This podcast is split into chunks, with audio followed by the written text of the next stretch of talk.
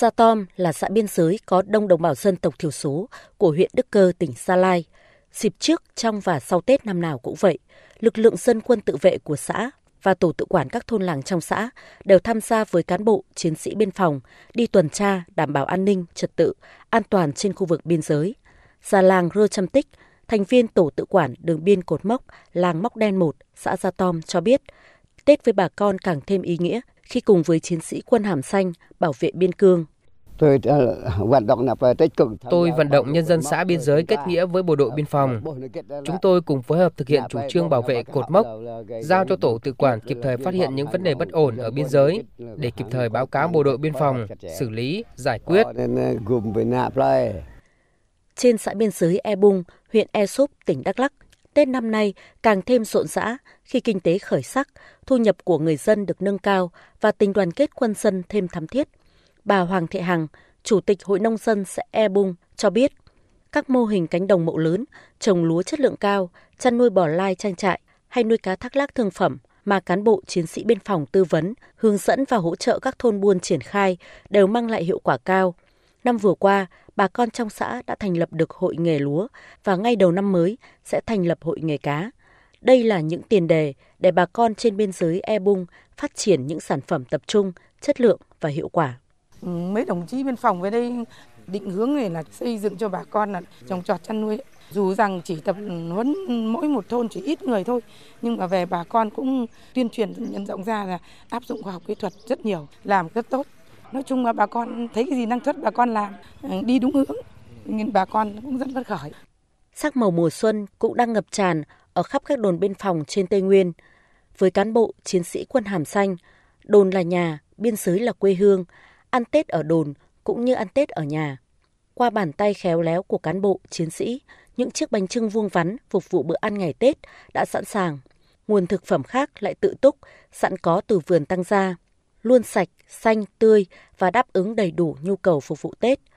Thiếu tá Lương Văn Phú, chính trị viên phó đồn biên phòng Đắc Tiên, Bộ Chỉ huy Biên phòng tỉnh Đắk Nông cho biết, đơn vị đã làm tốt công tác tư tưởng và cán bộ chiến sĩ đều yên tâm vui xuân đón Tết tinh thần của các đồng chí chiến sĩ hiện nay rất là phấn khởi và đã chuẩn bị mọi à, vật chất để đảm bảo đón à, Tết. Các đồng chí đã, đã xác định rõ mọi tư tưởng để thực hiện mọi cái nhiệm vụ được giao.